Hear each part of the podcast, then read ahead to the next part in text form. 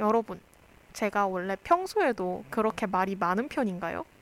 저는 요즘 들어 저 자신에게 굉장히 놀라는 중입니다.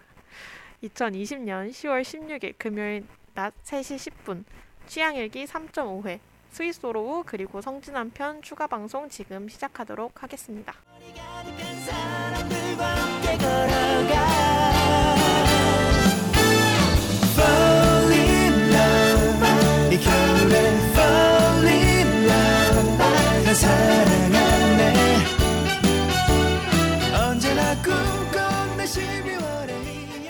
오프닝 곡으로 스윗소로우의 12월의 이야기 듣고 오셨습니다.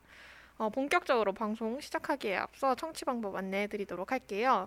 본 방송의 경우 PC로 청취해 주시는 분들께서는 yirb.yonsei.ac.kr에서 지금 바로 듣기를 클릭해 주시고 스마트폰으로 청취해 주시는 분들께서는 앱스토어, 플레이스토어에서 열 맵을 다운로드 하신 후 이용 부탁드립니다. 사운드 클라우드와 팟빵에 YIRB 열배 검색하시면 이 방송을 비롯해 다양한 열배 방송을 다시 들으실 수 있으니 많은 관심 부탁드려요. 저작권 문제로 다시 듣기에서 제공하지 못하는 음악의 경우 사운드 클라우드에 선곡표를 올려놓도록 하겠습니다.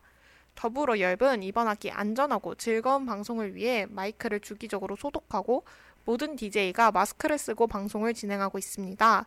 사회적 거리를 지키며 안심하고 들을 수 있는 열비 되기 위해 항상 노력하도록 하겠습니다. 네, 안녕하세요 여러분. 소문난 덕후 똠똠의 덕질 역사를 따라가 보는 시간 DJ 똠똠의 취향일기 DJ 똠똠입니다. 오늘 정말 장비 문제로 우여곡절이 굉장히 많은데요. 컴퓨터가 일단 안 켜져서 저희 부국장 부국장인 용디가 와서 같이 열심히 노력해줬고 멜론이 갑자기 노래를 안 틀어주겠다고 해서 제가 굉장히 곤란했네요. 그런데도 이 방송을 지금 실시간으로 들어주고 계시는 청취자분들 정말 감사합니다. 음, 네. 아, 멘붕이 와가지고 무슨 얘기를 하려고 대본에 다 써놨는데도 정신이 없네요. 무슨 얘기를 해야 되는지. 아, 그리고 저희 이 방송을 하고 있는 열방에 그 마이크 앞에 왠지 방송국에서 쓸 것 같이 생긴 동그란 마이크 소리를 한번 걸러줄 것 같이 생긴 그런 친구가 생겼어요. 그래서 제 목소리가 평상시랑 똑같이 나가고 있는지 약간 걱정되기도 하면서 뭐 음질이 조금 더 부드러워지지 않았을까라는 작은 기대를 해보고 있습니다. 아, 저는 어제 3회 방송이 그렇게 길어질 줄 몰랐어요. 전 되게 적절하게 방송을 준비했다고 생각했고, 노래도 엄청 많이 줄인 거거든요. 제가 틀고 싶었던 노래 많이 없애고 한 건데, 그런데도 그렇게 방송이 길어져서 결국 오늘 또 방송을 하게 되었네요. 어, 지금 듣고 계신 분들 중에서 어제 방송이 어땠는지 궁금하신 분들은 제가 이번 주말에 다시 듣기 편집해서 올려놓을 테니까 한번 들어봐 주세요. 어제 방송 굉장히 감동적이고 재밌었습니다. 어, 빼놓는 이야기가 많을 것 같아서 굉장히 걱정을 했는데 역시나 제가 뭔가를 빼놨더라고요. 바로 제가 지난 시간에 어제 2005년부터 2013년까지의 스위스로의 역사에 대해서 쭉 얘기를 했는데 2012년 12월에 발표된 노래 제가 굉장히 좋아하는 노래거든요. 이 12월의 이야기 이 노래를 빼먹었더라고요. 그래서 오프닝에 한번 틀어봤어요. 어, 이 12월의 이야기는 약간 그 버스커 버스커 장범준이 해마다 봄이 되면 벚꽃 연금을 받는 것처럼 스위스로도 그런 걸 약간 겨냥하고 나온 노래인 것 같은데 저는 사실 해마다 12월 꼭 12월이 아니더라도 그냥 듣고 싶으면 듣는 노래예요. 경쾌하고 기분 좋아지는 노래라서 그리고 이 노래가 나왔을 때 이 노래가 나온 해였는지 그 다음 해였는지 정확하게 기억은 안 나는데 저한테 그 스위스로를 알려줬다는 그 친구 있잖아요. 그 친구랑 둘이 그때가 크리스마스가 한 한 달 정도 남았을 때였나? 근데 갑자기 원래 기말고사 공부를 같이 하겠다고 뭔가 독서실 그런데 있다가 만난 거였어요. 근데 둘 다 갑자기 흥이 너무 올라가지고 캐롤을 지금 당장 꼭 불러야겠는 거예요. 아직 크리스마스 한 달이 남았는데. 그래서 노래방에 뛰어가가지고 노래 부르고 공부 제끼고 노래 부르면서 놀았었던 그런 기억. 아 죄송합니다. 그런 기억이 있네요. 근데 12, 그 스위스로 노래 전반적인 특징은 노래방에서 부르면 좀 아쉬워요. 왜냐면 이건 네 명이서 어루, 어우러지는 그 화음이 굉장히 중요한 노래들인데 혼자서는 화음을 낼 수가 없잖아요. 그렇다고 또 친구들한테 스위스로만 스위스로만큼의 가청력을 챙겨와서 화음을 넣어달라라고 할 수 없으니까 그게 늘 아쉬운 부분이죠. 어, 어제 방송 간단하게 요약을 해보자면 제가 어떻게 스위스로에 입덕하게 되었는지 그 저의 눈물겨운 학창 시절 스위스로가 저한테 가졌던 의미 또 2005년부터 2013년까지 스위스로가 걸어왔던 길에 대해서 이야기를 해봤어요. 그래서 오늘은 이제 2014년부터 현재까지의 이야기를 해보려고 합니다. 하, 지난 시간과 마찬가지로 이번 방송 역시 제가 준비하면서 뭔가 처음 알게 된 것도 있고 알았는데 까먹게 된 것도 있고 뭔가 지나치게 디테일한 부분 제가 또 건너뛰는 것도 있고 그런 게 있어서 제가 막 완벽한 정보 전달을 하지 못한다고 해서 저를 뭐랄까 질책하시진 않길 바라요. 2014년부터 얘기를 시작해 볼게요. 어? 어? 어? 왜 뭐지? 제가 분명히 아까 대본에 써놨었던 얘기가 있었는데 갑자기 사라졌네요. 어디 갔지? 음, 황당하네. 제 방송이 늘 이런 식이에요. 전 저는 격식 있고 어, 좀 프로페셔널한 그런 방송을 하고 싶어도 인간 자체가 그런 걸 할 수 있는 인간이 아닌 것 같아요. 워낙 무계획적인 인간이라서 아 제가 무슨 얘기를 하려고 했냐면요. 그 어제 했던 방송을 그 저한테 스위스로를 알려준 그 친구가 들어보고 싶다고 해서 실시간으로는 들을 상황이 안 돼서 제가 방송 파일을 아직 편집 전인데 미리 보내줬어요. 밤에 혼자 그걸 듣고 굉장히 감성이 촉촉해졌나 봐요. 근데 사람이 음 그러니까 이렇게 과거를 되돌아보게끔 하는 그런 날들이 가끔 있잖아요. 음 근데 아 이거 아까 진짜 예쁘게 잘 써놨었는데 없어지니까 말로 어떻게 갑자기 이 감정을 전달해야 될지 모르겠네. 네, 아무튼 네, 이 친구가 그 얘기를 하는 거예요. 내가 되게 과거를 많이 잊고 살았다는 걸 제 방송을 들으면서 다시금 다시금 생각을 했대요. 너무 메마른 현대인이 된 것 같다고. 근데 참 이런 맥락에 있어서 저는 덕질이 되게 좋다고 생각하는 게 과거를 회상할 수 있는 내가 그 당시에 이 가수를 얼마나 좋아했고 이 가수에 담긴 나의 추억은 이런 거고 이런 걸 회상하면 참 마음이 따뜻해지곤 하잖아요. 그리고 또 그때 당시에 뭐 저 같은 경우에는 학창 시절에 그런 안 좋은 경험들 이런 것들이 있었기 때문에 제가 지금 더 단단하고 좋은 사람이 될 수 있었던 거였고 그 과정에 있어서 스윗소로우라는 가수가 있었고 그런 것들을 생각하면 참 마음이 따뜻해지고 또 제가 매 시간 얘기하지만 덕질은 정말 사람한테 살아가는 힘을 주는 원동력이라고 생각해요. 사랑이니까 덕질도 어떻게 생각하면?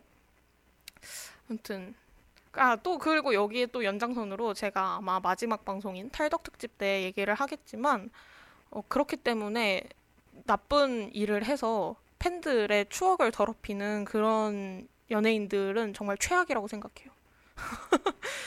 뜬금없죠? 네, 아무튼 2014년 이제 들어가 볼게요. 진짜 진짜 무계획하다. 2014년에는 이제 2014년 거의 새해가 되자마자 1월 4일에 성진환과 오지은 님이 결혼을 하게 됩니다. 와. 사실 제가 그 전까지는 약간 좀 슬픈 마음이 계속 있었거든요.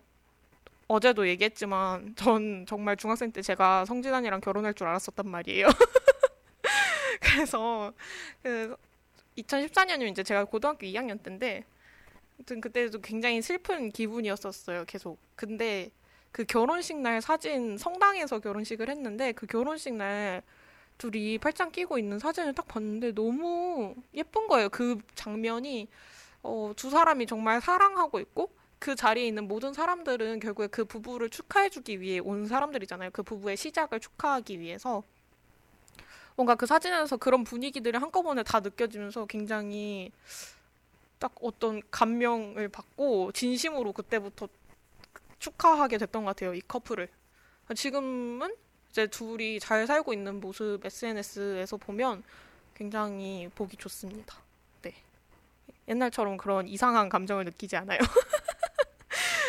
네. 그 다음에 이제 2월 13일에 유아리, 유발이의 소풍 정규 앨범에 멤버 송우진이 피처링을 합니다. 제가 피처링한 걸 많이 빼먹고 넘어갔거든요. 어제부터 계속.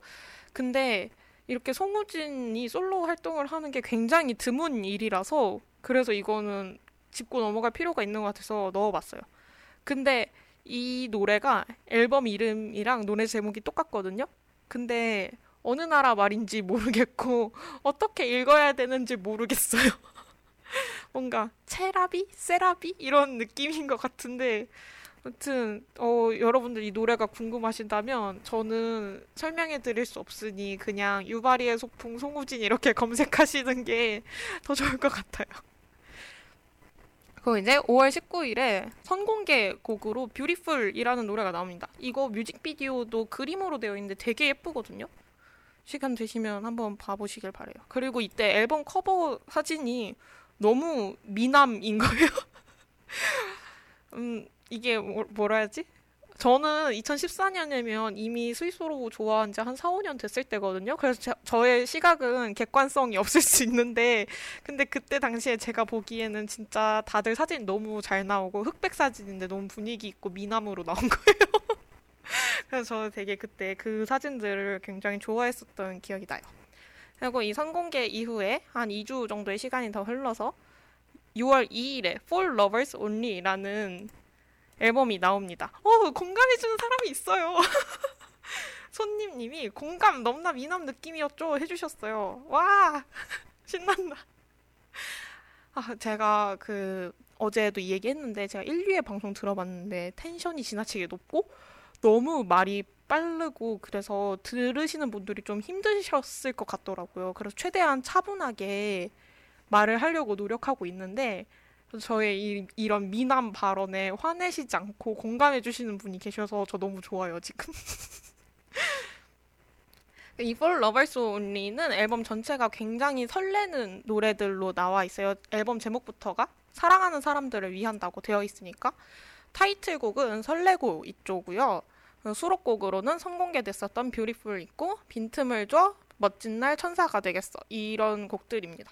한 곡도 빼놓지 않고 다 말랑말랑한 사랑 노래들이에요.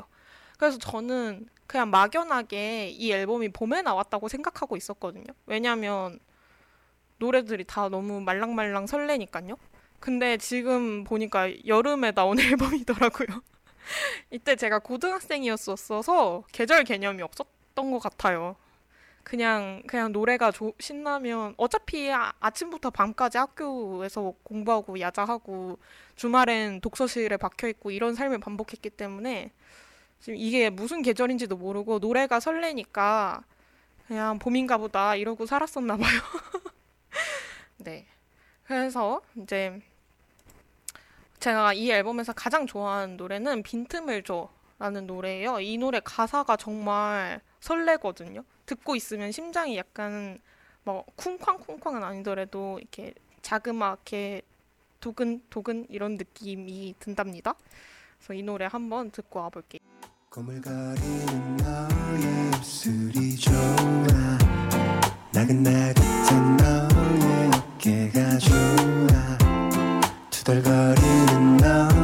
코끝이 좋아 네가 내뱉는 모 네, 스위스로의 빈틈을 줘 듣고 왔습니다. 제가 그 또래 이건 또 TMI인데 또래 친구들에 비해 연애 경험이 굉장히 적은 편이거든요. 진짜 핵 TMI다.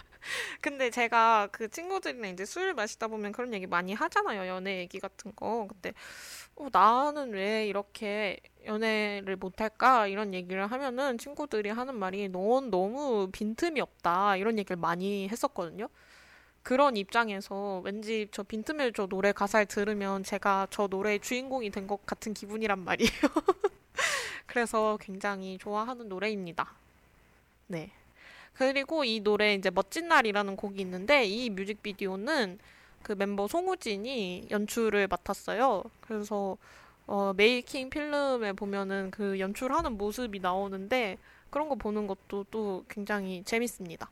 뭐 이 천사가 되겠어라는 노래는 노래를 만든 시점은 언젠진 모르겠지만 아무튼 이 노래가 발매된 시점은 그 전 멤버였던 성진환과 오지은이 결혼한 후잖아요. 그렇다 보니까 어, 제 입장에선 이 노래를 들으면 자연스럽게 오지은이 떠오를 수밖에 없더라고요. 오지은 언니, 오지은 님이. 아무튼 그래서 이 노래 들을 때마다 아 진짜 좋겠다 그런 생각을 많이 해요. 실제로는 어떤 남편인지 모르겠지만 이런 노래 가사들을 보면 되게 좋은 사람일 것 같아서 네, 어, 네. 그리고 사실 팬 입장에서도 내가 좋아하는 연예인이 결혼한 모습을 봤을 때 막 괜히 어디 방송 나와가지고 막 결혼 별로다, 뭐 너네도 결혼 늦게 해라, 막 이런 이상한 소리 하는 것보다는 둘이서 알콩달콩 잘 사는 모습 보여주는 게 훨씬 기분 좋더라고요. 둘이 예쁘게 잘 살고 있고 지금은 강아지 한 마리, 고양이 한 마리 키우면서 살고 있는데 그런 거 보면 괜히 제가 다 기분이 좋은 그런 느낌이에요. 그리고 이 2014년 가을에는 연애의 발견 이 드라마 보신 분들 되게 많으실 것 같은데 OST 별일 아니에요 라는 노래가 나왔습니다. 어, 이 노래도 굉장히 조, 좋습니다. 그럼 2015년으로 넘어갈게요.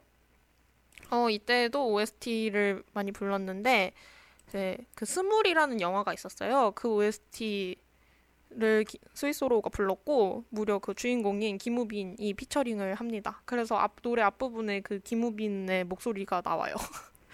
그리고 냄새를 보는 소녀라는 드라마가 있었는데 이 드라마의 남자 주인공이 굉장한 논란이 있기 때문에 지금은 다시 재탕하기 조금 어려운 드라마지만 아무튼 이 OST인 전부이니까라는 노래가 있어요. 이거는 제가 스위스로우가 부른 많은 OST들 다 좋아하지만 가장 좋아하는 곡이에요. 스위스로우가 부른 모든 OST 중에 제일 좋아하는 노래 하나만 꼽아봐 하면 저는 전부이니까를 자신 있게 꼽을 수 있을 정도로 진짜 좋아하는 노래예요. 그래서 이 노래는 어, 2절만 한번 들어보도록 할게요.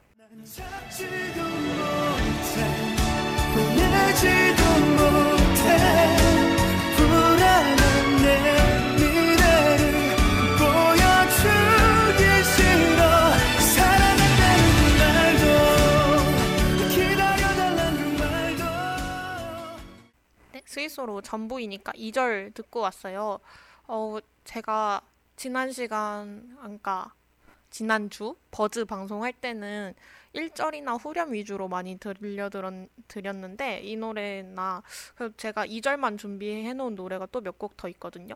그렇게 한 이유가 일단 그 스위스로 그룹 특성상 화음이 굉장히 중시되는데 그 노래가 클라이막스 막 뒷부분으로 치다를 치닫고 감정이 고조될수록 그 화음도 막 같이 이렇게 고조가 되는 느낌이 그 느낌을 제가 너무 좋아해서 그래서 이렇게 2절을 준비한 곡들이 꽤 있습니다. 어 그리고 또 2015년에는 뮤지랑 최승호의 랩랩 랩이라는 동요 그런 앨범이 나오는데 거기에 멤버 김영우가 노래를 두 곡 불러요. 코알라랑 생일이라는 노래인데 제가 왜인진 모르겠는데 코알라라는 노래는 기억이 없어요. 들어본 기억이 없는데 생일이란 노래는 제가 되게 좋아하는 노래예요. 되게 어 귀여 귀여우면서도 어 뭐라 해야지 깜찍한 동요입니다. 네. 제 생일날 제가 어린인데 제 생일날 저희 아빠가 저런 노래 불러준다고 생각하면 너무 기분이 좋을 것 같아요. 물론 저희 아빠는 음치지만 그리고 8월 31일에는 싱글로 Let's Make Love라는 노래가 나와요. 이 노래 진짜 명곡이거든요. 이거는 리메이크 곡이긴 한데 어, 아, 그리고 사실 노래 제목부터 예, 한국인한테는 직관적으로 안 와닿을 수도 있는데 원래 Make Love가 그 마음으로 사랑을 하자라는 게 아니라 육체적인 사랑을 만들자라는 뜻이잖아요. 그래서 가사가 잘 듣다 보면 굉장히 야합니다. 네. 근데 이 노래는 1절만 한번 들어볼게요.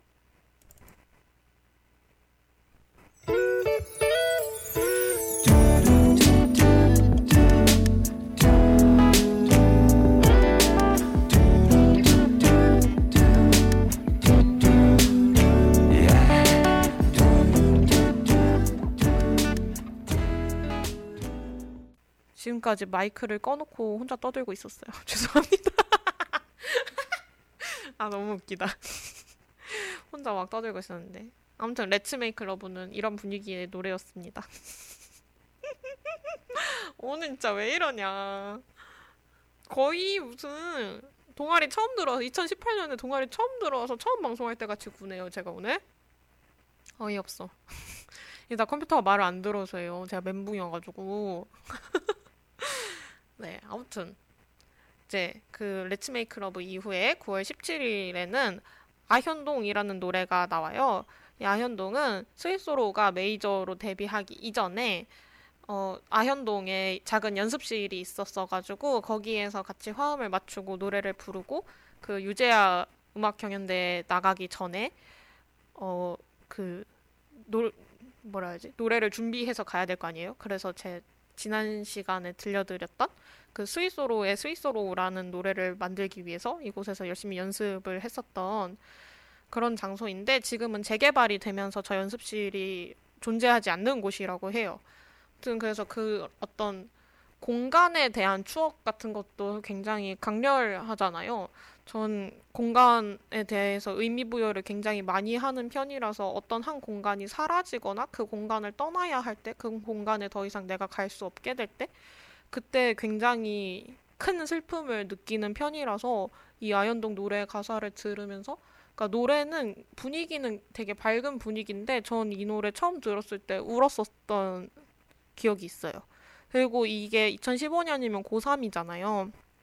저는 이제 대전 사람인데, 어, 거기에서 이제 대학을 가면 저는 이제 당연히 제가 스카이 정도의 대학교를 갈 거라는 자만심이 있었던 학생이었기 때문에. 아무튼 대학을 가면 무조건 서울을 가야 할 거라고 생각을 하고 있는데, 그러면 저는 살면서 이사를 한 번도 해본 적 없이 평생 한 집에서 살았었거든요. 그 동네랑 헤어지는 게 너무 싫었었어요. 그래서 그때 아현동 이 노래를 들으면서 제 방 바닥 붙잡고 엉엉 울었었던 그런 기억이 있어요. 그리고 이 노래 가사에 그 622-44의 한쪽 지하라고 정확한 주소가 나오는데 지금도 지도에 검색을 하면은 그 위치가 어디였었는지 아파트 단지 안에 이렇게 표시가 되거든요. 지금은 거기가 재개발돼서 아파트 단지인데, 근데 놀랍게도 제가 나중에 대학생이 되고 나서 아현동에서 과외를 할 일이 생기는데, 바로 그 아파트에서 과외를 했습니다. 전 가끔씩 이런 생활 속에 숨어 있는 작은 아주 자그마한 스위스로와 저 사이에 연결 고리를 생각하면 소름이 끼치곤 해요. 굉장히 의미 부여를 많이 하는 편이거든요. 아무튼 아, 이 아현동도 1절만 한번 듣고 와볼게요.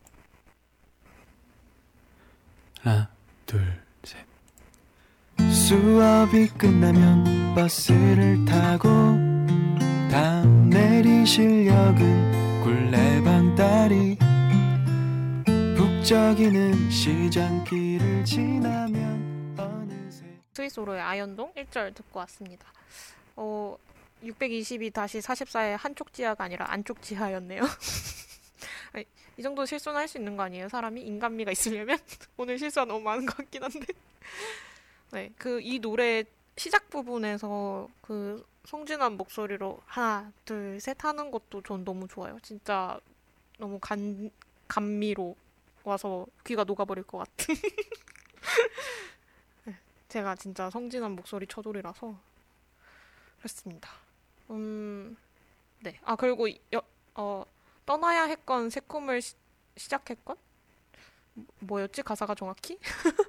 아무튼 그런 가사가 나오는데, 어, 전 그 아현동에서 과외를 하는, 과외를 처음 시작할 때, 저도 어쨌든 그 동네에서 돈을 버는, 생계 유지비를 버는 그런 입장이 되어서 새 꿈을 시작하는 입장이라고 생각을 했었어서, 그 과외 시작할 때도 굉장히 이 노래 많이 들었었어요. 결국 뭐 좋지 않은 결말을 맞이했지만 그리고 10월 15일에 이제 For Losers Only라는 앨범이 나옵니다.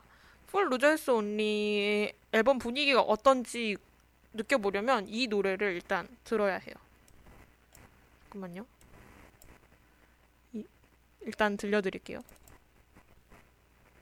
Why don't you take a look around and try to stay out of your love? Cause true love never 어, 여러분 들으셨어요? 우진 오빠 목소리 동굴 들어가는 거 들으셨어요? 와 진짜 어떻게 사람이 목소리에서 저런 소리가 나지? 진짜 진짜 악기 아니에요? 저 정도면? 아, 갑자기 파워 주접 너무 죄송하고요. 그러니까 이 For Lovers Only랑 연결되는 앨범인 건데 For Losers Only 제목부터 느껴지지만 정말 어, 처절한 슬픈 노래들이 담겨 있을 걸 암시하고 있죠. 그러 놓고서 이 방금 들려드린 노래는 Love Never Fades라는 노래인데 음, 네. 가사는 어느 정도 좀 희망적인 것 같은데 역시 노래 분위기는 굉장히 씁쓸 쓸쓸한 느낌이죠. 타이틀곡은 서울은 비라는 노래예요. 이 노래는 빗소리가 같이 들어있는데 굉장히 사람 촉촉하고 싱숭생숭하게 만드는 노래입니다. 이게 10월 15일에 나왔잖아요. 헐! 저 지금 소름 끼쳤어요. 저 어제 스위스로 그리고 성진 남편 어제가 원래 정규 방송 날짜였잖아요. 10월 15일이. 이 For Losers Only의 5주년이 되는 날이었었네요. 와, 진짜 미쳤다. 네. 제가 진짜 좋아하는 앨범이거든요. 아무튼 근데 정말 가을 타시는 분들 많잖아요. 저도 가을 조금 타는 편인데 전 봄도 타고 가을도 타는데 그 가을 탈 때 이 노래들 들으면 정말 우울해가지고 땅구석 파고 들어갈 수 있는 그런 노래들이에요. 전 개인적으로 그런 노래들 굉장히 좋아하거든요. 전 우울한 가, 기분이 들었을 때 우울을 끝까지 즐기는 걸 좋아하는 편이라서 네 어, 수록곡은 아까 방금 들으신 Love Never Fades도 있고 사랑한다는 말은 못해도 겨울여행, 우리 다시 그리고 선공개됐던 아현동까지 이렇게 들어있습니다. 그나마 아현동이 가장 밝은 분위기의 곡이라고 할 수 있어요. 근데 제가 이때 당시에 수능이 딱 한 달 남았는데 이 앨범이 나온 거였었어요. 근데 진짜 저는 수능 한 달 남았는데 이런 노래들만 모아서 내는 거 반칙이다라고 생각했었어요. 진짜 그때 안 그래도 정서적으로 굉장히 불안정한 상태였었고, 어, 막 공부가 이게 한 달 정도 남았으면은 공부 이제 뭘 해야 될지 잘 모르겠을 때란 말이에요. 저 같은 입장에서는. 다른 사람들은 어땠을지 모르겠지만 전 이제 이때쯤엔 공부를 너무 많이 해가지고 더 이상 내가 공부할 게 남았나라는 생각을 하던 때였었거든요. 근데 이런 앨범이 나오니까 진짜 정신 미쳐버리겠는 거예요. 그리고 막 뭐라 그래야 되지?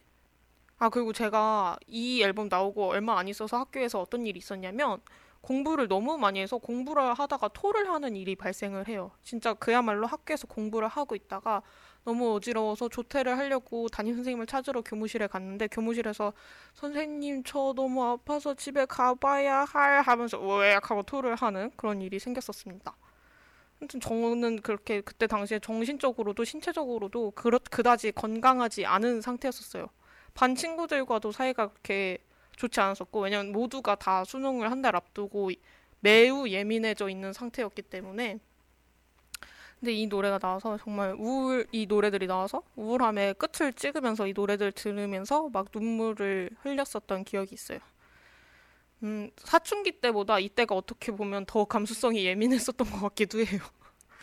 그리고 제가 이때 당시에 3년째 짝사랑하고 있었던 어떤 오빠가 있었어요. 근데 그때는 이미 마음을 많이 정리를 하고 이 사람이 내 옆에 내가 이 사람과 아는 사이라서 이 사람과 친, 이미 그땐 친구 같은 사이로 지내고 있을 때였는데 이런 관계로라도 지낼 수 있어서 참 다행이다라는 생각을 하고 있었던 때였는데 이 수록곡인 겨울 여행 노래를 들으면서 되게 혼자 마음에서 많이 떠나 보낼 수 있었던 것 같아요 그때 당시에. 그럼 이 겨울 여행 제가 이, 이 앨범에서 가장 좋아하는 노래거든요. 겨울 여행 한번 들어보도록 하겠습니다. 늦은 밤술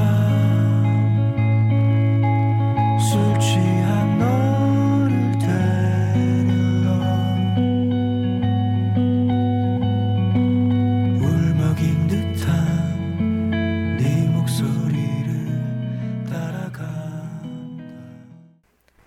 네, 스위스로의 겨울 여행 듣고 오셨습니다.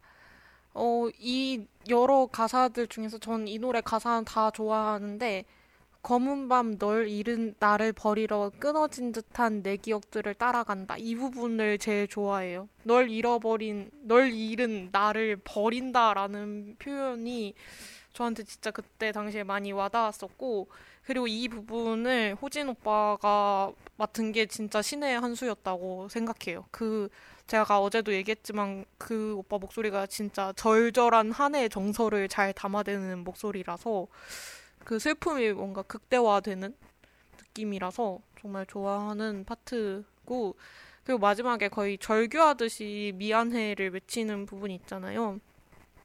그게 저는 그때 당시 어떤 느낌이었냐면 이 사람을 난 혼자 좋아하고 있는데 되게 쥐꼬리만한 친절과 어떤 추억 이런 것들에 매달려서 구질거리고 있는 나 자신이 너무 미안하게 느껴졌었어요. 그, 이 짝사랑에 대한 full story가 궁금하시다면 2018년도 1학기에 했었던 짝사랑 메들리라는 방송이 있어요. SoundCloud와 팟빵에서 다시 들으실 수 있고요. DJ 멍과 DJ 똠똠이 함께했던 방송이고 DJ 똠똠 스페셜 뭐 그런 편이 있었거든요. 그날 하루 종일 그 사람에 대한 이야기를 하는 방송이 있으니까 어 들어보시길 바래요. 근데 그 뒤에 나중에 또 추가된 내용이 있다는 게 문제긴 한데 아무튼 그렇습니다. 그리고 수능이 2015년도에 제가 수능이 끝난 주 주말이 마침 11월 15일이었어요. 이때가 스위스로 10주년 데뷔 10주년이 되는 해였고 그래서 그걸 기념하는 콘서트가 있었습니다. 제가 아침에 서강대 논술 시험을 보고 저녁에 이걸 보러 갔었던 기억이 있어요. 그리고 콘서트 앵콜까지 다 보고 나왔더니 시간이 너무 늦게 나와가지고 엄마가 밖에서 기다리시다가 너무 화가 나서 제 등짝을 때리셨던 그런 기억이 있어요. 그 무슨 노래였지? 무슨 아현동이었나? 아무튼 그 노래를 부를 때 팬들이 다 같이 하늘색 종이 비행기를 던지는 이벤트를 했었는데 그때 진짜 울컥했었던 기억이 있어요. 그 내, 나의 지난 5년간의 덕질과 스위스로우의 지난 10년간의 시간들이 이렇게 파노라마처럼 싹 스쳐 지나가는 내가 이 오빠들과 함께한 시간이 이렇게 오래되었고 이렇게 단단하다라는 생각이 들어서 굉장히 울컥했었던 기억이 있습니다. 그 다음에 이제 얼마 지나지 않아서 11월 25일에 동행이라는 앨범에 나의 구두라는 노래가 나옵니다. 나의 구두도 2절만 잠깐 들어볼게요. 어떤 분위기인지 알려드리기 위해서. 쉽게 헤어질 순 없었지 꼭 지친 내 삶 같아서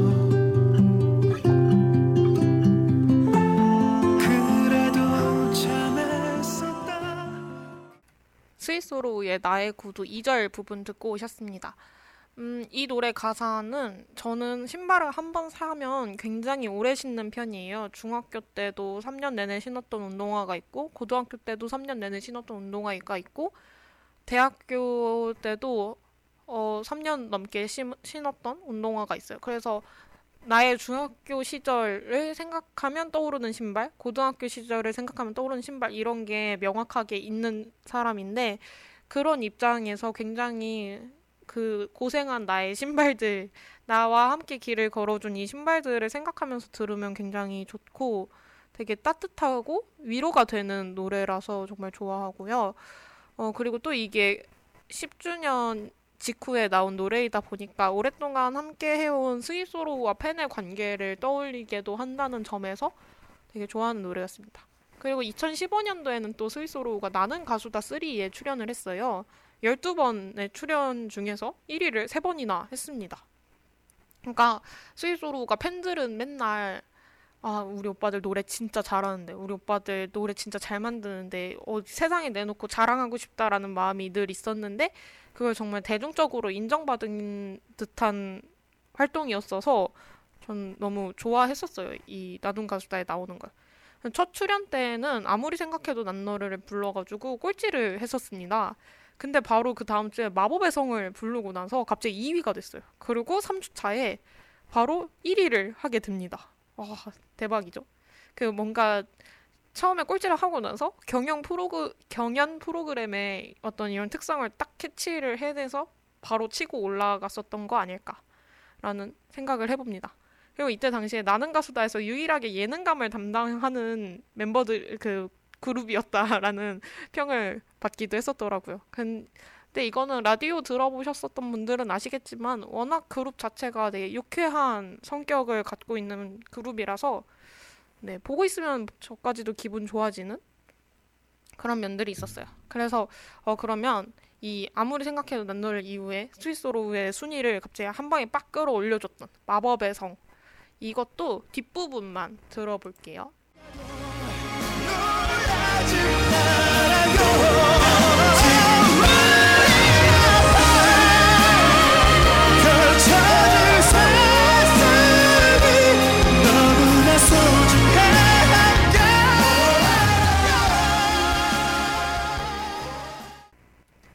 스위스로가 나는 가수다에서 불렀었던 마법의 성 음원 듣고 오셨습니다.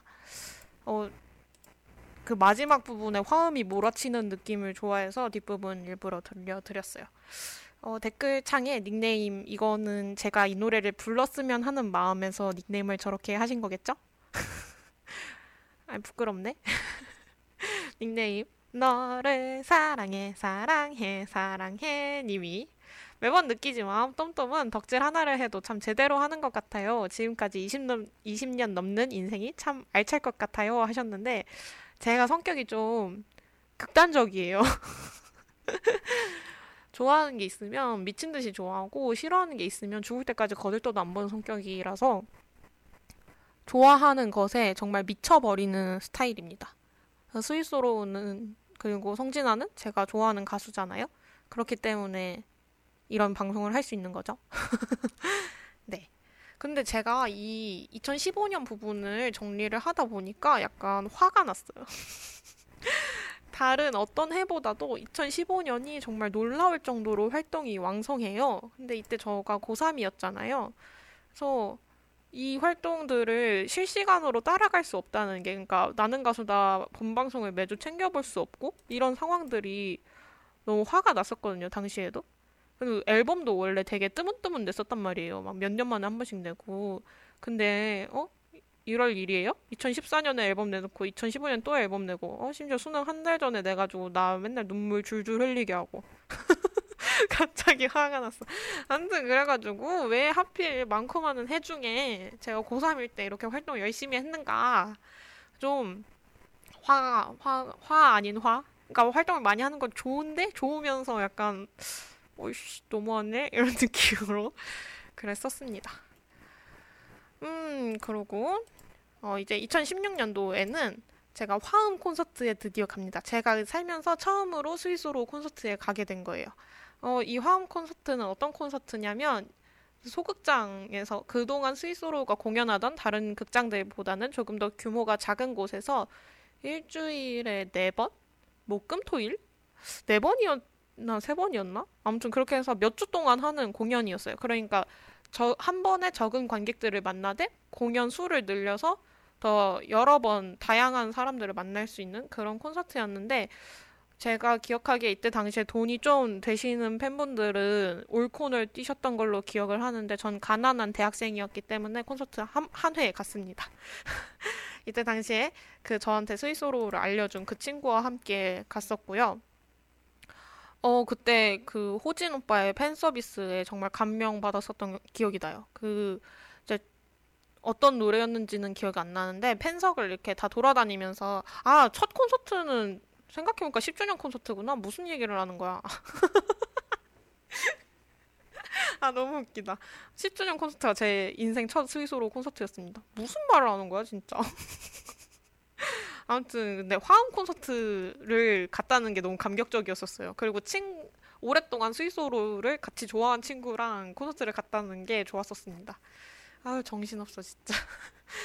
근데 그때 어, 팬 서비스가 그 노래 객석을 이렇게 돌아다니는데 제 친구가 제일 끝자리였고 제가 그 복도 바로 안쪽 자리 이렇게 둘이 나란히 앉아 있었는데 그 팬석을 돌아다니는데 그 손을 손을 이렇게 잡아주잖아요. 그렇게 복도에 있으면. 근데 제 친구가 손을 너무 오래 잡고 있다고 생각을 해가지고 손을 이렇게 쓱 뺐는데 손을 이렇게 다시 덥석 잡아 당기면서 되게 예쁘게 눈웃음을 치고 갔었어서 둘 다 그 자리에서 완전 반했었던 기억이 나요. 너를 사랑해 사랑해 사랑해 님이 똠똠 말고 한 명 더 있는 줄 알았어요. 다주인격인가 봐요. 그리고 이 화한 콘서트 때 굿즈로 제가 에코백을 샀었는데 그 가방 아직도 들고 다녀요. 이거 굿즈인지 잘 모르시는 분들도 있더라고요. 제가 맨날 메고 다니는 아이보리에 분홍색 선 들어간 그런 에코백 있거든요. 보신 분들도 있을 수도 있겠는데 저랑 실제로 친분이 있다면 어 아무튼 아직도 들고 다닐 정도 디자인도 정말 깔끔하고 어 튼튼하고 진짜 좋아하는 에코백이에요. 보통 에코백들이 좀 퀄리티가 안 좋으면 쉽게 찢어지거나 어 좀 여러 가지 장치들이 없어서 좀 실생활 쓰기 불편한 경우가 있는데 작은 주머니도 있고요 안에 그리고 위에 자석으로 똑딱이도 있어가지고 굉장히 좋아합니다. 그리고 제가 이때 날짜를 착각해서 콘서트를 잘못 간 적도 있었어요. 그러니까 뭐 예를 들어서 이번 주 금요일 콘서트 티켓을 제가 예매를 해놓고서 그 전주 금요일에 간 거예요. 근데 그 티켓 확인해 주시는 분도 제대로 확인 안 해주셔가지고 티켓 그 뜯는 부분 있잖아요. 뜯어버리신 거예요. 그래서 안에 들어갔다가 제 자리에 누가 앉아 계셔가지고 왜 여기 계시냐고 그랬는데 제가 공연 날짜를 잘못 생각한 거였더라고요. 제가 이렇게 정신이 없는 사람이에요. 그 이해 여름에 싱글로 대박금지랑 가자속초로라는 노래가 발매가 됩니다. 대박금지는 제가 진짜 진짜 좋아하는 노래예요. 지금도 어, 가, 이때 노래 발매됐을 당시에 화장품 가게 같은 데서 은근 이 노래를 많이 틀어줬었던 게 기억이 나는데 어디서든 이 노래만 들리면 제가 엉덩이를 흔들면서 춤을 췄었습니다. 지금도 집에서 혼자 이 노래를 들으면 항상 덩실덩실 춤을 추면서 들어요. 절대 대박나지 말자라는 뜻이잖아요. 제목부터가. 가사도 좀 그런 내용인데 그럼에도 굉장히 신납니다. 사실 사람이 인생에 한 방을 노리는 것보다는 착실하게 열심히 살아가는 게 더 중요하지 않나요? 뭐 저는 열심히 로또를 사기도 하지만. 아무튼 제가 너무 좋아하는 노래니까 이 노래 완곡으로 한번 들어볼게요.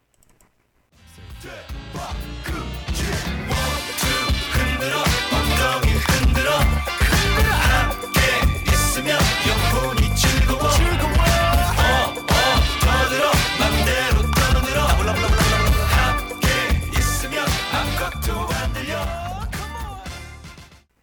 스위스로의 대박 금지 듣고 오셨습니다. 제가 너무 신이 나가지고 마이크를 안 껐다는 사실도 까먹고 하마터면 따라 부를 뻔했어요.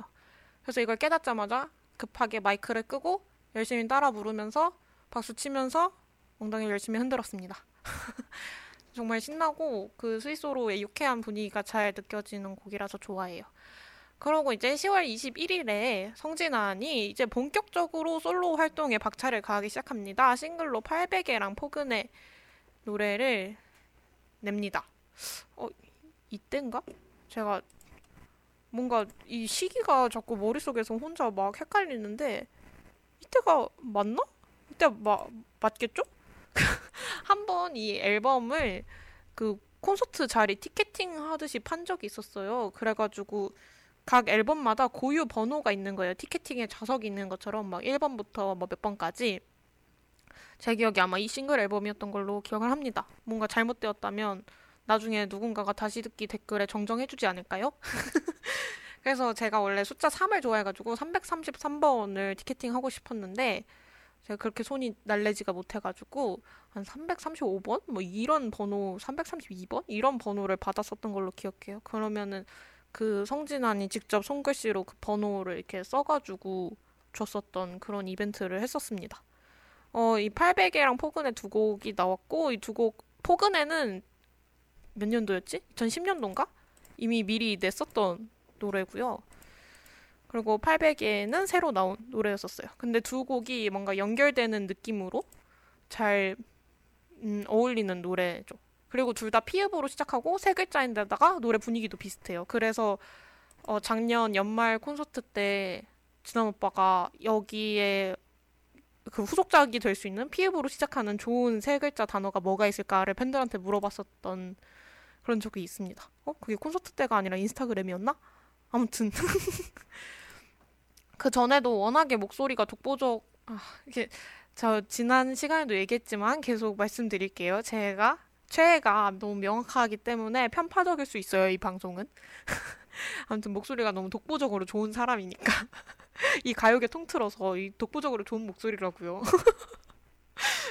강요하고 있으지 마. 아무튼 근데 목소리가 너무 좋아서 항상 관심을 받고 여러 군데 피처링 이런 것도 많이 제안을 받고 그랬었지만 이때를 기점으로 본격적으로 솔로 가수가 되었다라고 말, 말할 수 있겠죠. 그리고 이제 한 달 후인 11월 29일에 정규 앨범으로 Baby Birds라는 노래 앨범을 내요. 타이틀곡은 서울이라는 노래고 서울에서 평생을 살아온 성진환이 할 수 있는 그런 이야기가 담긴 노래고요. 어, 수록곡은 다 좋아요. 이거 진짜 좀 음, 오늘 방송 들어보니까 이 사람 목소리 좀 취향인 것 같다 하시는 분들은 전곡 다 들어보시는 거 한번 추천드려봅니다. 친절, 공항에서, 옥상에서, 괜찮지 않을까, 800에, 실감이나 비의 왕, 이별한 너에게, 같은 색깔의 새들, 강아지 고양이 노래 이렇게 노래들이 수록이 되어 있고요. 어, 이 중에서 색깔이 조금 다른 두 곡을 들려드리려고 해요. 괜찮지 않을까는 페퍼톤스가 피처링 해준 노래인데 굉장히, 굉장히 신나고 우리 이런 식으로 살아도 괜찮지 않을까? 이렇게 얘기하는 노래거든요. 내 주변에 좋은 사람이 있고 이렇게 하, 살면 좀 우리 좀 뭐 뭐라고 해야 되지? 완전 현명하게 사는 건 아니더라도 이렇게 즐겁게 살 수 있으면 괜찮지 않을까라는 약간 저의 인생 모토랑도 굉장히 닿아 있는 노래라서 제가 되게 좋아하는 노래인데 이 노래랑 이별한 너에게라는 노래는 어, 사람이 보통 이별을 하고 나면 끊임없이 자기 자신을 자책하게 되는 경우가 있잖아요. 내가 뭔가 부족해서 헤어지게 된 걸까? 아니면 내가 너무 나쁜 사람이라서 막 이 자 끊임없이 자기 자신한테서 뭔가 잘못을 찾고 이런 경우가 많은데 그런 사람들한테 너 자신을 먼저 사랑해야 한다라는 걸 좀 일깨워주는 이별 직후에 자존감이 많이 떨어진 사람들이 들으면 좋을 법한 그런 따뜻한 위로가 되는 노래거든요. 그러면 두 곡 다 제가 1절만 한번 들려드릴게요. 제가 백날 노래가 너무 좋습니다라고 설명하는 것보다 들려드리는 게 더 낫잖아요? 그러면 괜찮지 않을까랑 이별한 너에게 이 순서대로 연결해서 들려드릴게요.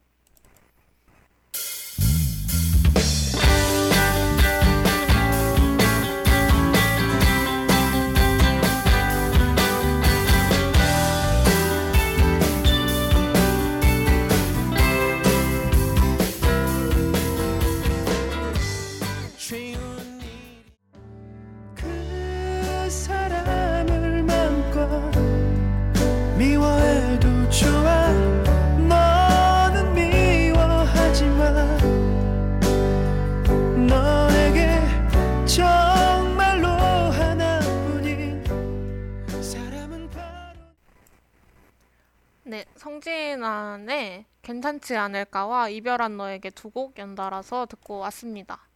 아, 시간 관계상 1절밖에 못 들려드린다는 게 너무 안타깝네요. 네. 어, 그러고 나서 이제 2017년으로 넘어갑니다. 여러분 거의 끝이 보이고 있어요. 와, 절대 끝낼 수 없을 것 같았는데 어떻게 해내고 있네요. 2017년 1월 5일에 싱글로 해피 스위스로 완전체로 Happy New Year라는 노래가 나옵니다. 이거는 노래가 들으면 정말 기운 차지는 기운차게 한 해를 시작할 수 있을 것 같은 기운을 주는 노래예요. 전 지금도 해마다 1월 1일이면 꼭 이 노래를 듣습니다. 그런 얘기 있잖아요. 1월 1일에 제일 처음 듣는 노래가 그 한 해를 결정한다. 라는 말이 약간 장난처럼 인터넷상에 돌았었는데, 이 노래 가사에는 막, 어, 모든 사람들이 흔히 새해 다짐으로 할 법한 것들이 다 들어있고 그걸 다 이룰 수 있을 거야 라고 해주는 노래이기 때문에 저는 1월 1일을 처음 시작할 때 이 노래를 들으면 기분이 좋더라고요.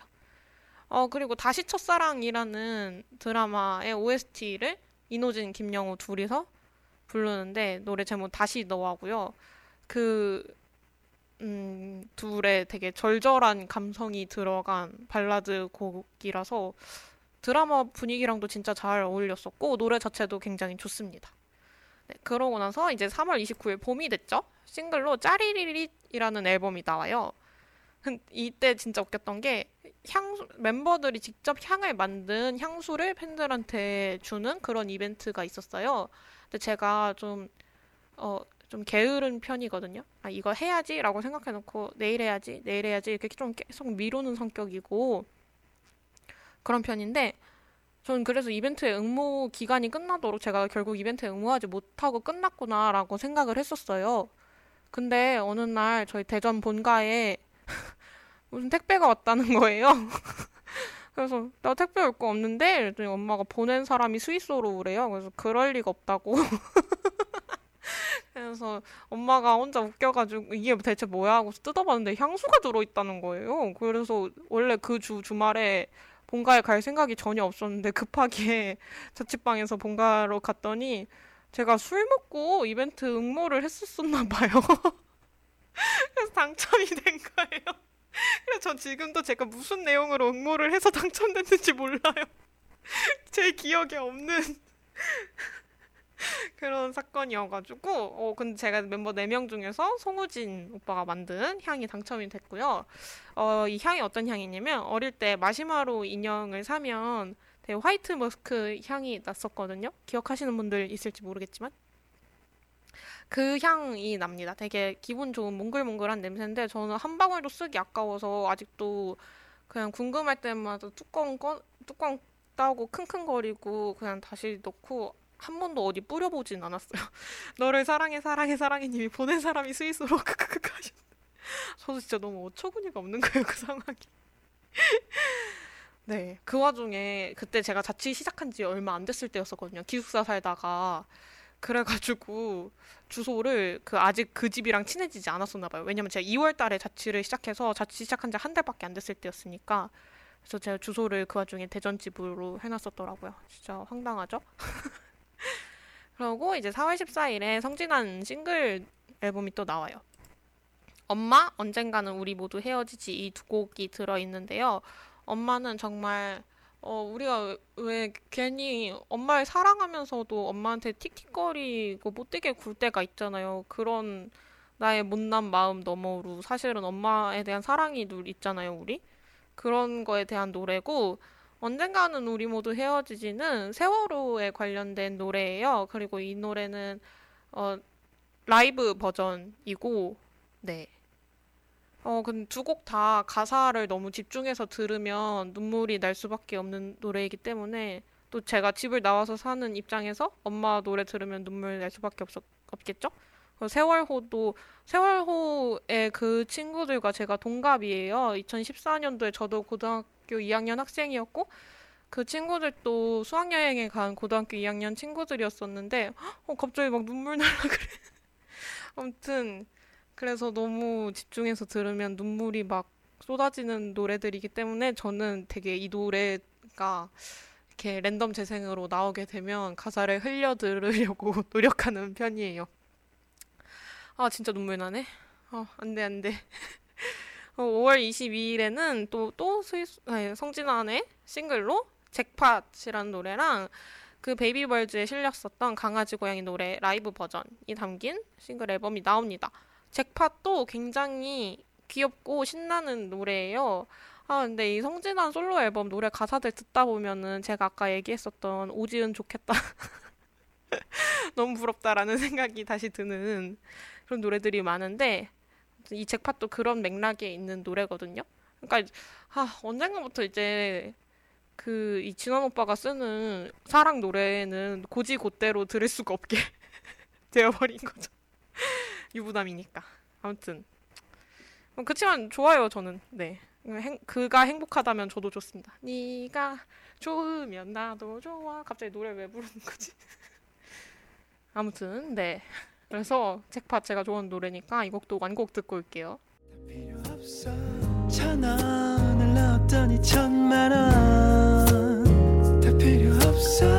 진심을 보였더니 내게 온너넌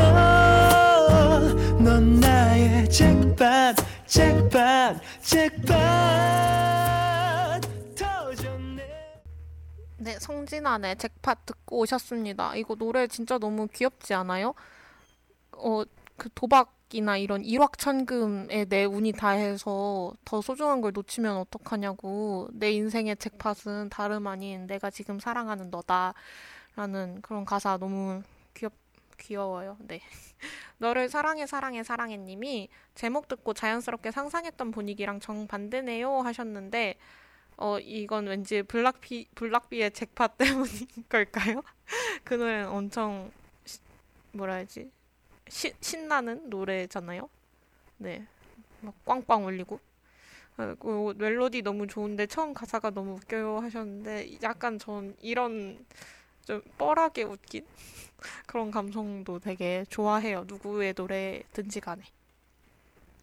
어, 그러고 나서 6월 8일에 싱글로 스위스로우의 첫사랑이라는 노래가 발매가 되는데 이 노래가 결국에 Sweet Sorrow 네 사람이 부른 마지막 노래가 됩니다. 이 노래도 되게 좋아요. 감성적이고. 어, 첫, 시간이 흐른 후에 첫사랑을 다시 만나게 되는 그런 내용입니다. 어, 그리고 2017년 가을에는 제가 Lime Tree 페스티벌이라는 페스티벌에 갔어요. 이게 아마 1회로 끝나버린 비운의 페스티벌로 기억하고 있는데, 저는 어릴 때부터 라디오를 들으면서 페스티벌에 대한 막연한 로망을 갖고 있었는데, 처음으로, 인생 처음으로 페스티벌에 가게 된 거죠. 이 페스티벌 역시 저에게 스위스로를 알려준 그 저의 절친과 함께 갔습니다. 정말 너무 재밌었어요. 어, 거기서 먹었던 칼스버그랑 Somersby 술도 너무 맛있었고요. 안주도 너무 맛있었고, 그리고 제가 이때 과외로 돈을 꽤 많이 벌고 있을 때였어가지고, 정말 아끼지 않고 먹고 싶은 게 있으면 사 먹었었던 그런 기억이 있어요. 이틀 다 갔었는데, 제가 좋아하는 가수들을 그냥 다 불러놨나? 이 사람이 내 취향을 알고 받아 적어갔나 싶을 정도로 라인업이 좋았어요. 특히 이때 아마 무대 순서가 Buzz 다음이 Sweet Sorrow였을 거예요. 제가 정말 눈물을 줄줄 흘릴 만한 감동적인 라인업이지 않습니까? 네. 어, 그리고 이때 안 갔으면 진짜 후회할 뻔했던 게 제가 이 날이 스위스로 4명이 같이 있는 걸 본 마지막 날이었었어요. 네. 어, 그렇, 그리고 그 이후에 이제 12월 9일에 멤버 성진환이 활동 중단을 하게 됩니다. 건강상의 이유? 그러니까 신체적이든 정신적이든 어떤 건강상의 이유로 활동을 중단을 했는데 어, 그 전까지 다른 무대들을 볼 때 그런 기운을 미처 눈치채지 못하고 있었기 때문에 왜냐면 연예인이고 프로이다 보니까 무대에선 좋은 모습을 보여줄 수밖에 없잖아요. 그러니까 많은 팬들이 눈치채지 못하고 있었던 사이에 어, 힘든 시기를 보내고 있었나 봐요. 그래서 저는 사실 근데 너무 그래서 이 소식이 되게 갑작스럽고 되게 삶의 근간이 흔들리는 것 같은 기분이었어요. 왜냐면 스위스로라는 그 네 사람은 저 인생에서 굉장히 큰 기둥 같은 역할을 하고 있었던 사람들이기 때문에 기분이 진짜 뭔가 마음 한구석에 있는 무언가가 이렇게 무너지는 것 같은 기분이었어요. 그치만 사람이 아파서 쉬겠다는데 제가 네, 어떻게 뭐라고 하겠어요? 어, 언젠가는 돌아올 수 있지 않을까라는 생각을 하면서 기다리는 것밖에 할 수 있는 게 없었습니다. 그러고 나서 이제 2018년에 보컬 플레이라는 프로그램이 있어요. 이거는 종편 채널에서 했던 프로그램이라서 모르시는 분들도 많을 텐데, 근데 운이 좋게 그 방송사에서 제 친구가 인턴을 하고 있었습니다. 그래서 저 방청권을 저한테 쓱 챙겨줘요. 이때는 이제 스위스로 3명이 같이 심사위원, 심사위원, 프로듀서 같은 역할로 있었을 텐데 아무튼 방청을 보러 가서 어 그러니까 스위스로우가 노래를 하는 프로그램은 아니었어요. 그래서 저는 가가지고 어 방청석이 있고 그 앞쪽에 이제 노래를 부르시는 분들이 있고 그 심사위원, 프로듀서 그런 분들은 이제 뒤쪽에 있는 그런 세트 구조였는데 제가 무대를 안 보고 자꾸 뒤돌아서 오빠들 얼굴만 쳐다보고 있었던 그런 기억이 있습니다. 네. 어, 사실 가기 전에 굉장히 걱정이 많았어요. 넷이 아닌 셋이 있는 모습을 봤을 때 내가 과연 그걸 쉽게 받아들일 수 있을까? 내가 그걸 쉽게 인정할 수 있을까라는 생각을 많이 했는데 막상 가서 보니까 또 괜찮았어요. 그리고 그게 아마 제가 그들이 노래하는 걸 보러 간 게 아니었기 때문에 더 그냥 자연스럽게 받아들일 수 있었던 것 같아요. 만약에 노래를 하는데 그 목소리가 없었다면 성진아의 목소리가 없었다면 그걸 제 눈으로 보고 두 귀로 듣고 왔다면 더 마음에 충격이 컸을 것 같은데 그런 건 아니었었어서 재밌게 방청하고 왔습니다. 그 저뿐만이 아니라 몇몇 스위스로 팬들이 그 방청석에 더 있었는데 너무 자꾸 뒤돌아보고 있어가지고 나중에 우진 오빠가 제발 앞에 보라고 팬들한테 이렇게 고개 돌리라고 이렇게 시켰었던 기억이 있어요. 그러고 이제 2019년이 됩니다. 2019년 2월 26일 제 생일날이에요. 이제 어 진한 오빠가 탈퇴를 선언을 해요. 이제 스위스로우가 아닌 혼자만의 길을 걷겠다. 어 다시 스위스로우로 돌아올 거라고 믿었었던 팬들한테 굉장히 충격이었을 수 있고 어, 팬카페 내에서도 되게 놀, 논란? 되게 사람마다 의견이 되게 다르고 많은 말들이 있었는데, 전 사실, 어, 가까운 친구가 우울증을 겪는 거나, 번아웃 형상을, 번아웃 증상을 겪는 거나 이런 것들을 봐왔던 입장에서 사람이 정신이 무너지면 얼마나 참 안 좋아지는지를 많이 봤었기 때문에 그걸 또 그 입장을 참 충분히 이해를 하고 그래서 저는 그런 결정을 한 것 자체가 원망스럽거나 그런 마음은 전혀 없었어요. 그냥 정말 이제 건강이 회복이 된 거라면 어떤 신체적이든 정신적이든 건강이 회복이 된 거라면 스위스로로 돌아오지 못하더라도 어떤 길을 가든지 응원해주고 싶다라는 생각이 너무 컸었습니다. 그리고 이 탈퇴를 기점으로 인스타그램에 되게 귀여운 만화들을 그려서 올리기 시작했었어요. 네. 그리고 이제 4월 3일에 이제 스위스로는 그래서 3인 체제로 바뀌게 됩니다. 이때를 기점으로. 4월 3일에 그 남은 3명의 스위스로랑 바버레츠라는 또 2인조 여성 보컬 그룹이 있어요. 함께 섞어서 스바스바라는 팀 이름으로 좋을 텐데라는 리메이크 곡 리메이크 곡 맞나? 한 번밖에 안 들어봤었어가지고 제 기억이 안 나는데 아무튼 노래를 발매를 합니다. 어, 세 사람이 뿐이지만 이제 네 명의 화음을 맞추던 사람들이 한 명이 빠졌으니까 굉장히 큰 빈 공간이 있었겠지만 어떻게든 채워 나가려고 노력하는구나라는 게 느껴져서 되게 어, 복잡 미묘한 감정을 느꼈었어요. 이 노래가 나왔을 때.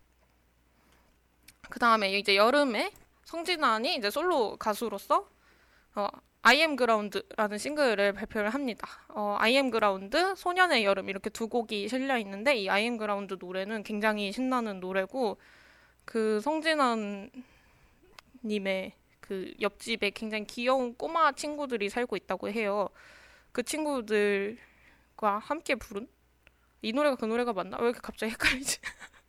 아무튼 그런 노래입니다. 네. 그리고 나서 생각보다 이제 복귀를 선언하고 나서는 탈, 스위스로 탈퇴와 솔로 가수로서의 복귀를 선언하고 나서는 굉장히 열심히 일해요. 9월 19일에는 세상 끝날이라는 또 싱글 앨범 발표를 하는데 이 노래는 처음 들었었던 날부터 한동안은 매일 한 곡 반복 재생으로 했었어요. 너무 좋아서. 제가 원래도 밴드 음악을 워낙 좋아하기 때문에 그런 밴드 사운드와 이 제가 원래도 좋아하던 이 성진아의 목소리가 어우러진 사운드가 너무 좋더라고요. 그러면 세상 끝날 한번 듣고 오도록 하겠습니다.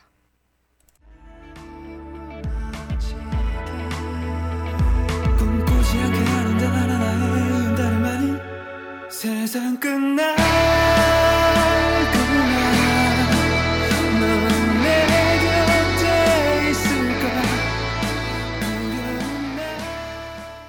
성진환의 세상 끝날 듣고 오셨습니다. 어, 이 노래가 나가는 5분 동안 좀 긴 노래긴 한데 제가 정말 별 생각을 다 했네요. 마치 다른 세상에 잠깐 갔다 온 것처럼.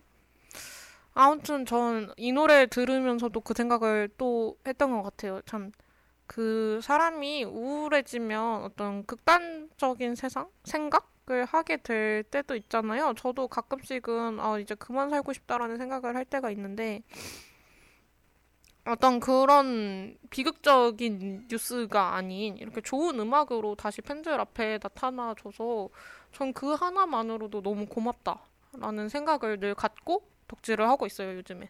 그리고 어, 언젠가부터 팬들한테 이렇게까지 다정했었나? 야, 원래도 팬들한테 다정한 그룹이었지만 스위스로 네 명 다.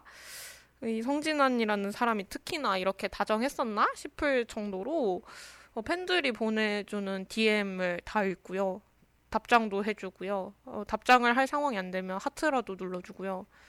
어, 음, 뭐라 그래야지? 팬들이 인스타그램에 다는 모든 댓글에 다 좋아요를 눌러주고 음, 팬들과 정말 열심히 소통하는 그런 아티스트가 되었어요. 저는 사실 그래서 스위스로를 좋아하게 된 이 10년 남짓한 시간 중에서 요즘이 가장 재밌어요. 덕질하는 게 너무 재밌어요. 가끔 진짜 뜬금없는 걸로 인스타 DM 보내기도 하고 그리고 제가 작년 9월부터 올해 2월까지 잠깐 EBS에서 일을 했었잖아요. EBS는 화장실에서 항상 라디오가 나와요. EBS 라디오가. 근데 EBS 라디오에 한번 이 진한 오빠 목소리가 나오는 거예요. 뭔가 어, 뭐 때문에 나온 거였지? 노래 홍보하는 거였나? 아무튼 그런 걸로 나왔는데 너무 반가운 거예요. 일하는 곳에서 오빠 목소리 들으니까 그러면서 또 오빠가 EBS에 왔었는데 내가 못, 못 마주쳤네?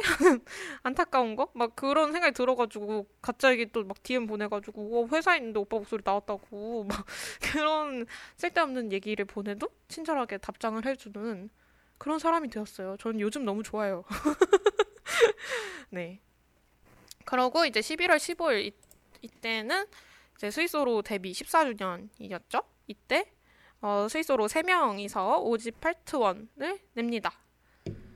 어, 그래서, 그리고 이 앨범에는 다 잘 될 거라 생각해 마이시네마 나에게 위로해 달라라는 노래가 있는데 사실 저는 아직도 그 성진한 목소리가 없는 스위스로의 노래를 받아들일 자신이 없어서 노래 한 번씩밖에 안 들어봤어요. 그래도 이 중에서는 다 잘 될 거라 생각해가 제일 좋아요. 제 취향. 뭔가 음, 기분 좋게 하는 힘이 있는 노래예요. 어떤 이제 넷이 아닌 셋이 하는 스위스로지만 그래도 우리 다 잘 되지 않을까라는 메시지도 담겨 있지 않을까요? 대놓고 그렇게 말하진 않아도 네. 손님님이 원래 소통왕 플러스 친데레 드리긴 하지만 요즘 더 다정하고 그렇죠? 라고 했는데 어 그런 거 같아요. 그 스위스로도 라이브 방송을 매주 하는 것 같더라고요 유튜브에서 그래서 팬들이랑 진짜 열심히 소통하고 진한 오빠도 진짜 열심히 팬들이랑 소통합니다. 네. 막 인스타 라이브 방송 진짜 막 수염도 안 밀고 맥주 한 캔 들고 와가지고 하고 막 이럴 때 있는데 그런 것도 너무 자연스럽고 편안하고 좋더라고요. 이제 진짜 팬들이랑 너무 오래된 사이니까 그런 편한 모습들을 보여줄 수 있어서 어, 팬 입장에서 진짜 편하고 좋아요. 그러고 나서 이제 2019년 12월 15일에 성진한 솔로 곡 이렇게 좋은 겨울이 나옵니다. 이렇게 좋은 겨울 제가 오늘 오면서 이 노래 들었거든요. 근데 날씨가 갑자기 추워졌잖아요. 그래서 지금 아무리 10월이지만 이렇게 좋은 겨울 들어도 어색하지 않은 날씨예요. 이 살을 애는 듯한 추위가 이 노래와 아주 잘 어울린답니다. 어, 그렇지만 그 겨울 특유의 눈이 소복하게 쌓여 있는 춥지만 포근한 분위기 있잖아요. 그 분위기랑 굉장히 잘 어울리는 노래예요. 그리고 이 이후에 연말 콘, 성진환 솔로 연말 콘서트를 합니다. 이 연말 콘서트 진짜 좋았어요. 어, 되게 오랜만에 보는 진환 오빠의 라이브 무대였어서 더 좋았고, 근데 또 웃긴 얘기가 있는데, 아, 제가 홍보글에, 어제 방송 홍보글에 최애 인스타 스토리에 셀카 박제된 썰 들려드린다고 했잖아요. 그게 바로 이겁니다. 그러니까 이 소통왕이 되었잖아요. 근데 제가 인스타 스토리에 콘서트 왔다 하고서 셀카 찍어가지고 그 인스타 스토리에 올리면서 진환 오빠 계정을 태그를 했어요. 그랬더니 그거를 그 여러분 인스타 해보신 분들 아시죠? 인스타 스토리에다가 누구 태그해서 올리면 그 태그 된 사람이 내 스토리에도 올리게 할수 있는 거. 그걸 해서 본인 계정에 제 셀카를 올린 거예요. 아무리 그래도 아무리 그래도 난 일반인 팬이고 오빠는 연예인인데 일단 팔로워 수가 차원이 다른데 그 많은 사람들한테 제 제 셀카를 박제해 버린 거예요. 정말 너무 어처구니가 없었지만 그 옆에 되게 귀여운 캐릭터를 그려줬어요. 그래서 어, 화를 내지 않기로 했습니다. 그리고 이 콘서트장에서 맥주를 팔았었어요. 근데 약간 그, 전그 상황이 너무 웃겼거든요. 오빠 좋아할 때 처음 좋아하게 됐을 때 제가 오빠 처음 알았을 때 오빠 29살이었고 저 13살이었었는데 어느새 제가 저때 23살이 되고 오빠는 39살이 돼가지고 제가 그 공연장 첫째 줄인가 둘째 줄인가 자리가 아 둘째 줄 셋째 줄 아무튼 자리가 되게 좋았었거든요. 거기 앉아서 맥주 홀짝홀짝 마시고 있는 그 상황이 너무 웃긴 거예요. 근데 그것도 웃겼는데 그러다가 맥주를 마셔가지고 괜히 중간에 휘가 마려워가지고 좀 봉변을 당했어요. 공연 중간에 2부에서 3부 사이에 열심히 뛰어나가서 화장실 딱 갔다 왔는데 저는 텀이 좀 길 줄 알았는데 3부가 바로 시작해버린 거예요.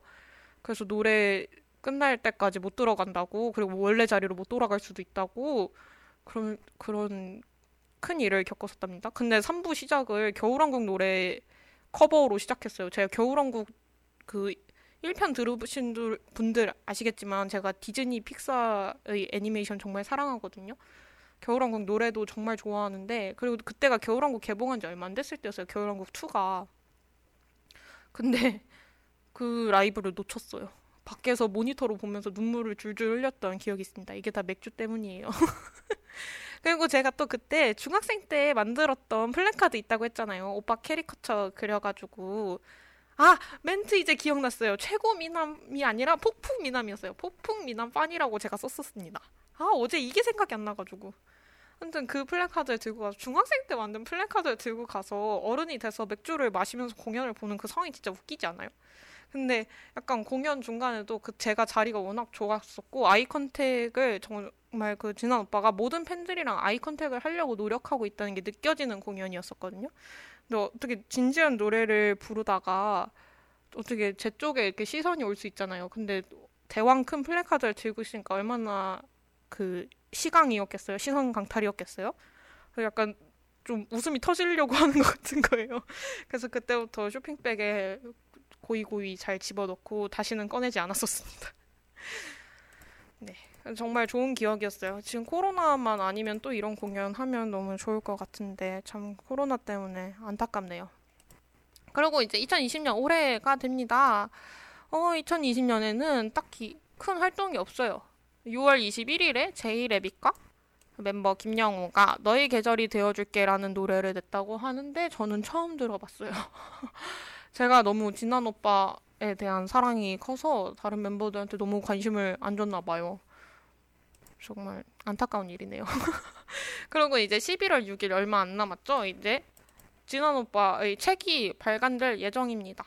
이 책 굉장히 기대하고 있어요. 그 인스타그램에 귀여운 만화들을 그려서 올린다고 했잖아요. 그 만화들 같은 느낌으로 책이 나오는 것 같아요. 굉장히 기대를 하고 있습니다.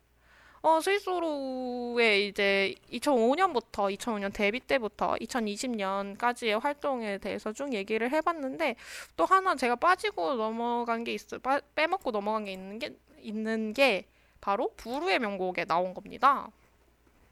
부르의 명곡은 2012년부터 2019년까지 굉장히 오랜 기간 동안 꾸준히 출연했기 때문에 제가 딱 어느 시점에 껴서 얘기하기가 애매해서 이렇게 따로 빼봤어요.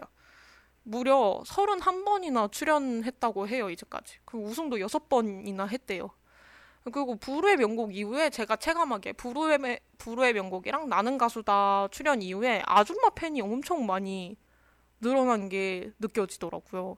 그래서 제가 콘서트 그 수능 끝나고 콘서트 갔었을 때도 제 옆자리가 쭈르륵 다 저희 엄마보다 나이가 더 있을 것 같은 그런 분들이었었어요. 그래서 되게 신기했어요. 아, 이게 바로 어, 그 주말 예능의 파워구나 라는 걸 느끼면서 네 불의 명곡 때 불렀던 노래들 경연곡들 좋은 거 정말 정말 많거든요. 근데 음원이 옛날에는 웬만하면 다 있었는데 제, 저는 이제 어릴 때는 mp3를 썼었으니까 그래서 그때그때 다 다운로드를 받아놔서 집에 mp3에는 음원이 있는데 지금 멜론이나 이런 스트리밍 서비스에서는 스트리밍 안 되는 곡들이 굉장히 많아요. 네. 어, 그 중에서도 그냥 제가 틀진 않을 거지만 좀 들을 만한 노래, 들을 만한이 아니라 요즘 제가 좀 꽂혀 있는 거를 한 곡 추천을 해보자면 불의 명곡 300회 특집 때 그 주현미 님과 함께 부른 신사동 그 사람 비 내리는 영동교 이 노래 있거든요. 이거는 진짜 들으면 너무 신나고 어, 보컬도 파워풀하고 좋습니다. 어, 좀 그 스위스로의 라이브를 느껴보고 싶으신 분들은 이 곡 들어보는 것도 나쁘지 않을 것 같아요.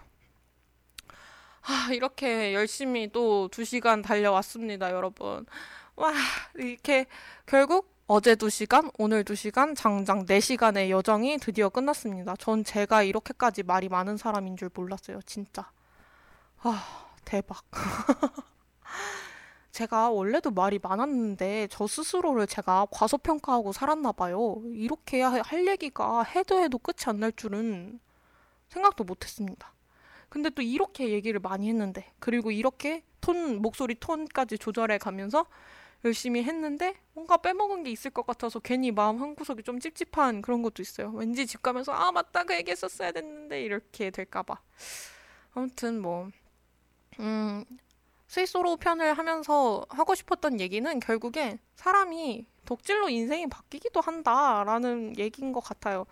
어, 제가 많은 대학교들 중에서 연세대학교에 오고 싶다라는 목표를 중학교 때부터 확고하게 갖고 있었던 것도 결국에 스위스로우의 영향이죠. 네. 나는 오빠들과 같은 학교에 가고 말 테야. 라는. 얼, 얼마나 다행이에요. 스위스로우가 연세대학교 출신이라서. 어? 막, 어디, 막, 뭐라 해야지? 다른 뭐, 동아방송예대라든지, 서울예대라든지, 이런 보통의, 아니, 보통의? 라고 말하면 좀 이상한데, 아무튼 많은 연예인들을 배출한 그런 학교 출신이었으면 제가 또 그런 학교에 가겠다고 했을 수도 있잖아요. 근데 제가 연세대학교에 왔고 그리고 정말로 연세대학교 오기 위해서 피나는 노력을 했고 결국 연세대학교에 왔고 그리고 스위스로로 인해서 어, 많은 음악들에 관심을 갖게 되었고 어, 노래 가사를 좋아하게 되었고 어, 라디오를 좋아하게 되었고, 내가 글을 쓰는 걸 사랑하는 사람이라는 걸 알게 되었고, 이런 걸 많이 깨닫게 해준 정말 좋은 계기였습니다. 여러분, 스위스로가 없었으면 지금 이 라디오 동아리에 저도 없는 거예요. 네. 어, 손님님이 오빠들이 그동안 걸어온 이야기를 똠똠님 삶과 함께 들려주셔서 재밌었어요. 특히 똠똠님의 애정어린 마음이 느껴져서 뭉클했네요 하셨는데, 아니, 저, 제 친구도 이 방송 듣고서 되게 울컥했다고 하더라고요. 또 그 친구는 저랑 같이 덕질을 했었던 입장이니까. 저희, 제, 저도 방송하면서 계속 울먹울먹 했었잖아요, 중간중간. 뭔가 저희 이런 정말 뼛속 깊은 진심이 듣는 분들한테도 전달이 되나 봐요. 네. 어, 다음 주는, 아, 다음 주는 이제 중간고사라서 한 주 쉬어갈 거고, 그 다음 방송은 이제 10월 29일 목요일 오후 3시가 되겠죠? 그때는 이제 엠플라잉에 대해서 다뤄보려고 해요. 엠플라잉은 제가 이제 대학생이 되고 나서 좋아하게 된 그룹인데, 등, 어, 엠플라잉과 관련해서도 또 재밌는 얘기 할 게 굉장히 많거든요. 그 방송도 기대해 주셨으면 좋겠습니다. 여러분, closing 멘트 이제 아시는 분들은 다 아시죠? 아! 아니에요. 저 다시 듣기 안내 한 번만 하고 마무리하도록 할게요. 아유, 이렇게 오락가락 합니다, 제가. 네. SoundCloud와 팟빵에 YIRB 열을 검색하시면 이 방송을 비롯해서 다양한 열배 방송 다시 들으실 수 있어요. 또 저작권 문제로 다시 듣기에서는 음악을 제공할 수 없기 때문에 사운드 클라우드에 어떤 노래 틀었었는지 선곡표 올려놓도록 할게요. 네, 이제 방송 마치도록 하겠습니다. 어, 어제 제가 원래 마지막 곡으로 틀려고 했었던 어, 요즘 같은 시기에 마음이 많이 쓸쓸하고 또 저 같은 취준생들한테 많이 위로가 되는 스위소로 노래 스위소로의 노래 중에서 제가 가장 좋아하는 곡 중 한 곡인 선샤인 들으면서 마무리하도록 할게요. 오늘 들어주신 모든 분들 다 너무 감사합니다. 여러분 내일도 더 사랑하세요.